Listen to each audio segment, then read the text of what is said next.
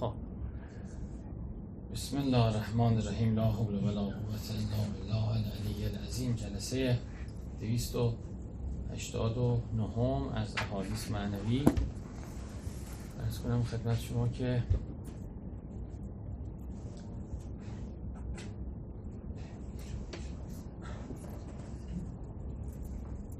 حدیث 91 حدیث 16 هم خب. بس در دلتون سلام به امام حسین بدید بسم الله صلی الله علیه ابا عبدالله. سلام خدا به امام. زمان همه کشتی نجات از سید شهدان قال رسول الله فی کل قضاء الله عز وجل خیرتون للمؤمن. در هر قضا الهی برای مؤمن خیری است در روایت دیگری هم هست که در عجبم از مؤمن. به سلطنت عالم برشه برسه براش خیره. بکشنش تکه هم کنن براش خیره پیغمبر خدا می‌فهمن پیغمبر نشسته بود یهو لبخند زد خندید. گفتن چه شده شما خندیدید؟ گفت به این فکر کردم که عجیبه. کار مؤمن. مؤمن هر چی براش بشه خیره. اصلا هیچ جوری شکست نمی‌خوره. همیشه در سنت خیر الهی حرکت. برعکس کسی که رو به خدا نباشه پشت به خدا باشه همه چی برای شر. ثروت شره. فرزندان شره خدا می‌فهمد به ثروتشون به فرزنداشون نگاه نکن.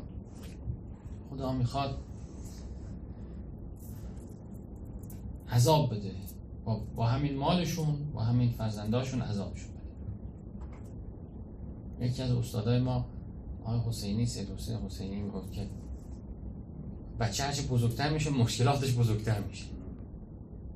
بله.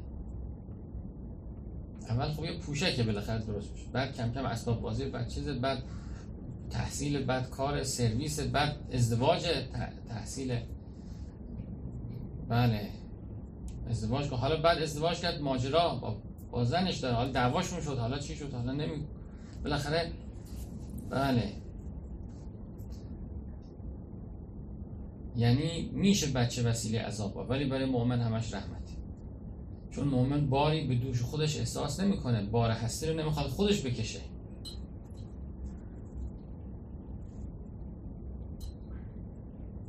بله.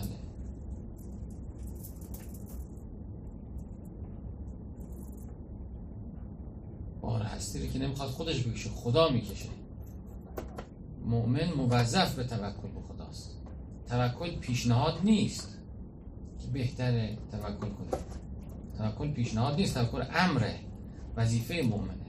فعل الله فتوکلوا ان کنتم مؤمنین. فعل الله فلیتوکل المؤمن. همه اینا امره. فعلیه توکلوا ان کنتم مسلمین. از زبان موسی علیه السلام. اگه ایمان آوردید به خدا پس به خدا توکل کنید اگر واقعا مسلمانی تسلیمید تسلیم شدید بله. حالا اون که جمله خبریه که هر کی به خدا توکل کنه خدا بسشه. اینایی که عرض کردم امره. یعنی توکل امر پیشنهاد نیست. که چقدر خوبه مثلا توکل کن به قول شما توکل کنید کافی براتون. نه. بر خدا باید توکل کنید. اگر مؤمنی شرط ایمان توکله نه کمال ایمان. بلکه شرط ایمان توکل ولی ایمان ایمان واقعی نیست. ایمان ایمان حقیقی نیست. بله پس مؤمن در هر قضا خدا برای او در خیر مستقره در برکت مستقره. هر چی بشه. اصلا هر چی بشه چه فرق داره؟ هر چی بشه چه فرق داره؟ این وظیفهش انجام میده. این کارش انجام میده. این می‌بینه چی می... چی می‌خوان از ما. اون روز یه روایت اون شب می‌خونیم که در فقر راحتیه. برای مؤمن بله برای اینکه مؤمن نگاه می‌کنه می‌بینه وظیفه وظیفه وظیفه ای نداریم دیگه دفتر اینو بخرید نمی‌تونیم. اون کار کنیم. الحمدلله اونم نمی‌تونیم. بله. من مثلا مریض شدم. خب اگر پول داشته باشم موظف به درمانم. اگه پول داشته باشم موظف به درمان نیستم. درمان ها دردش بیشتره. شما فکر می‌کنید. ما سالها عمرمون تو, تو بیمارستان ها گذشته دیدیم. بعضی مواقع هست که بالاخره اون شفا پیدا می‌کنه درمان میشه درست میشه. ولی زیاده این مسئله که خود فرایند درمان یه درد مزمن و جانکاه و بله. یه پروسه ای اعمال میشه رو مریض که هیچ فایده ای برای مریض نداره. پول بسیار هم باید بده. مثلا به طور روتین وقتی من میگم تو برو امارای تو برو سیتی تو برو چی خب این چه تأثیری در درمانش داره؟ که حالا مثلا شما می‌خوای امارای کنی ببینی که یه نوبر یه دور بله اگر در درمان تفاوت داشته باشه بله. خیلی وقتا اینجور نیست. یعنی ارزم اینه که انسان فکر نکنه که چون پول داره خوشبخت تره نه. پول داره شما نگاه می‌کنید بیماریاش هم بیشتره. درد و رنج تنهاییش بیشتره. هیچ کی دوستش نداره. هر کی میاد دنبال یه پول یه چیزی بگیره اینم که به کسی چیزی نمیده. هر کی میاد بله. مدتی میاد و یکم با این کلنجار میرو بعدم دعوا می‌کنه میره.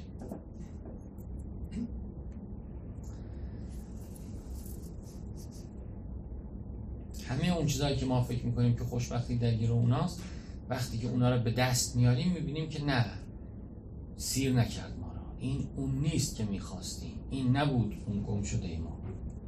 این نبود. همه اون تجربه کردیم. دیدید که هر وقتی اونو به دست میاریم می‌بینیم که خب بعدش که چی؟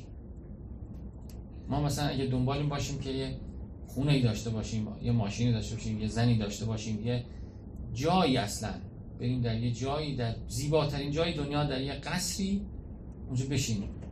بعدش چی؟ بعدش باز انسان احساسه یعنی آرامش از درون باید تحصیل بشه. از درون هم فقط وقتی تحصیل میشه که انسان به منبع آرامش و به سرور لایزال هستی که حضرت حق وصل وقتی هم وصل میشه که فرمان ببره از خدا. فرمان ببره. نگاه کنید ما همه خدا رو قبول داریم ولی خدا هم آیا ما رو قبول داره؟ اینجور نیست. اکثر آدم هایی که به خدا باور دارند خدا هیچ باور نداره اینا خیلی وقتا یه طرفه. ما همه بانک ملی رو قبول داریم. بانک ملی کی رو قبول داره؟ به کی وام میگیش یه طرفه است خیلی از اینا. دینداری های ما ما از به فکر خودمون. بله. فکر می‌کنم. در واقع چطوره؟ بله. خدا خدای ما وقتی خدای حقیقی نیست خدای خیالی ذهن سازه همین مسئله پیش میاد. یه سرایداری قبلا ما داشتیم این یه فامیلی داشت. فامیلشون طلبه بود. بعد عالم تو کردستان عالم سلفی شد. از های سلفی و طرفدار مثلا داعش بود. گاهی با ما صحبت می‌کرد بس می‌کرد. دوست بودین رو رفاقت. دفاع می‌کرد و اینا. منم چیزی نمی‌گفتم دیگه. بالاخره میترسیدم. گفتم که به خدا شما تایید. به به به به به. خلاصه شکست خوردن این. داعش و اینا. بعد به من آمد گفت که چرا ما شکست خوردیم؟ ما مسلمان بودیم بقیه کافر بودن ما اونا رو می جنگیدیم مجاهده بسیار هم کردیم. خدا مگه در قرآن وعده نداده بود که مسلمین علیه کفار نصرت می‌کنه یاری می‌کنه؟ پس چرا نصرت خدا؟ نیامد برای من. گفتم که ما هم به همین توهم شما مبتلا هستیم که با بیش کل حزب به ما لدیهم فرو. این عمومیه بلیه عمومیه. گفتم که اولا نه شما صد درصد مسلمانید نه دیگران کافرن. در ثانی جنگ اونها علیه شما جنگ علیه منافع شماست. اونا با جنگ با دین خدا که ندارن. اصلا ایران به شما حمله کرده نمی‌دونم اون قوای متحد اردوی متحد بود اونا به شما حمله کردن. اینا مگه به اسلام می‌خوان حمله کنن؟ کار به اسلام شما ندارن. شما منافع اینا رو در خطر قرار داد نقشه منطقه رو عوض کردی میگه خب منافع ما تهدید شده ما می‌خوایم به شما حمله کنیم. دعوای منافع اگه کسی به اسلام حمله کنه و شما مسلمان باشی و مجاهده کنی بله خدا نصرت می‌کنه. خیلی وقتا اینجوریه که ما احساس می‌کنیم ما صد درصد حقیم و اونا صد درصد باطلن و بعد اونا دارن با حق می جنگن پس چرا خدای حق ما رو یاری نکرد ما رو به اونا واگذاشت؟ در تمام این مقدمات خدشه است در همه اینا قابل فکره. چقدر ما بر مدار حقی دو چقدر تصمیم گیری مامون بر اصلا ما خودمون فکر کنید عقایدمون حق. تصمیم هایی که ما می‌گیریم چقدرش بر مبنای حقه چقدر بر مبنای منافع. اصلا بر مبنای منافع. بالاخره انسان عقل داره علیکم السلام عقل داره با عقلش منافعش رو تشخیص میده میره جلو دیگه. چقدر ما منافعمون رو عقلانی تونستیم تشخیص بدیم؟ من وقتی یه تصمیم اشتباه احمقانه بگیرم نظام هستی که منو نصرت نمی‌کنه. هر چقدرم خالص باشم هر چقدرم که مخلص باشم. وقتی من مشورت نکردم راه درست نرفتم.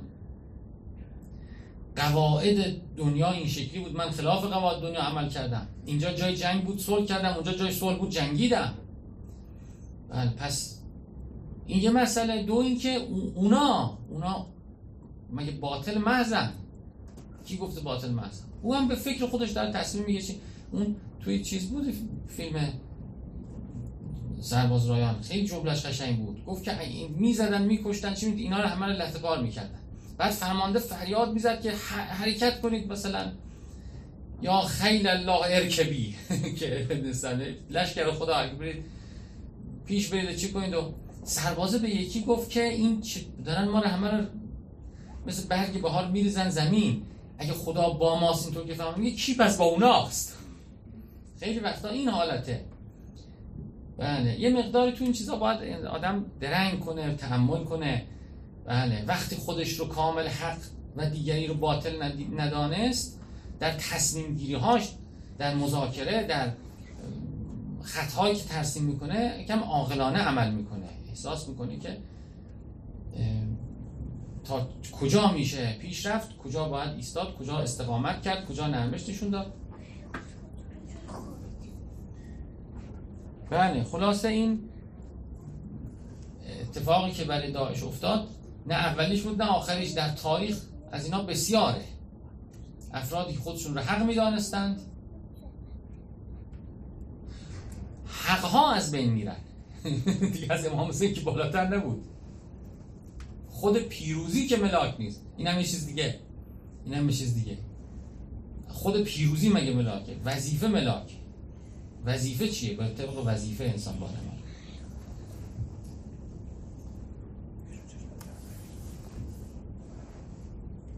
خب. ارز کنم خدمتتون که در آیه آخر سوره یونس هم یه دستور خیلی زیبای خداوند به پیغمبر میده. به درد همین گفتگوی ما می‌خواد. میگه که و تبع مایوها الیک. راه بندگی تو طی کن که خدا به دستور داده. وصبر حتی یحکم الله. نسبت به دیگرانم صبر کن تا خدا حکم کنه و هو خیر الحاکم. یعنی انسان متمرکز به وظایف خودش باشه از فکر ادب کردن و تنبیه کردن و آدم کردن دیگران دست برداره.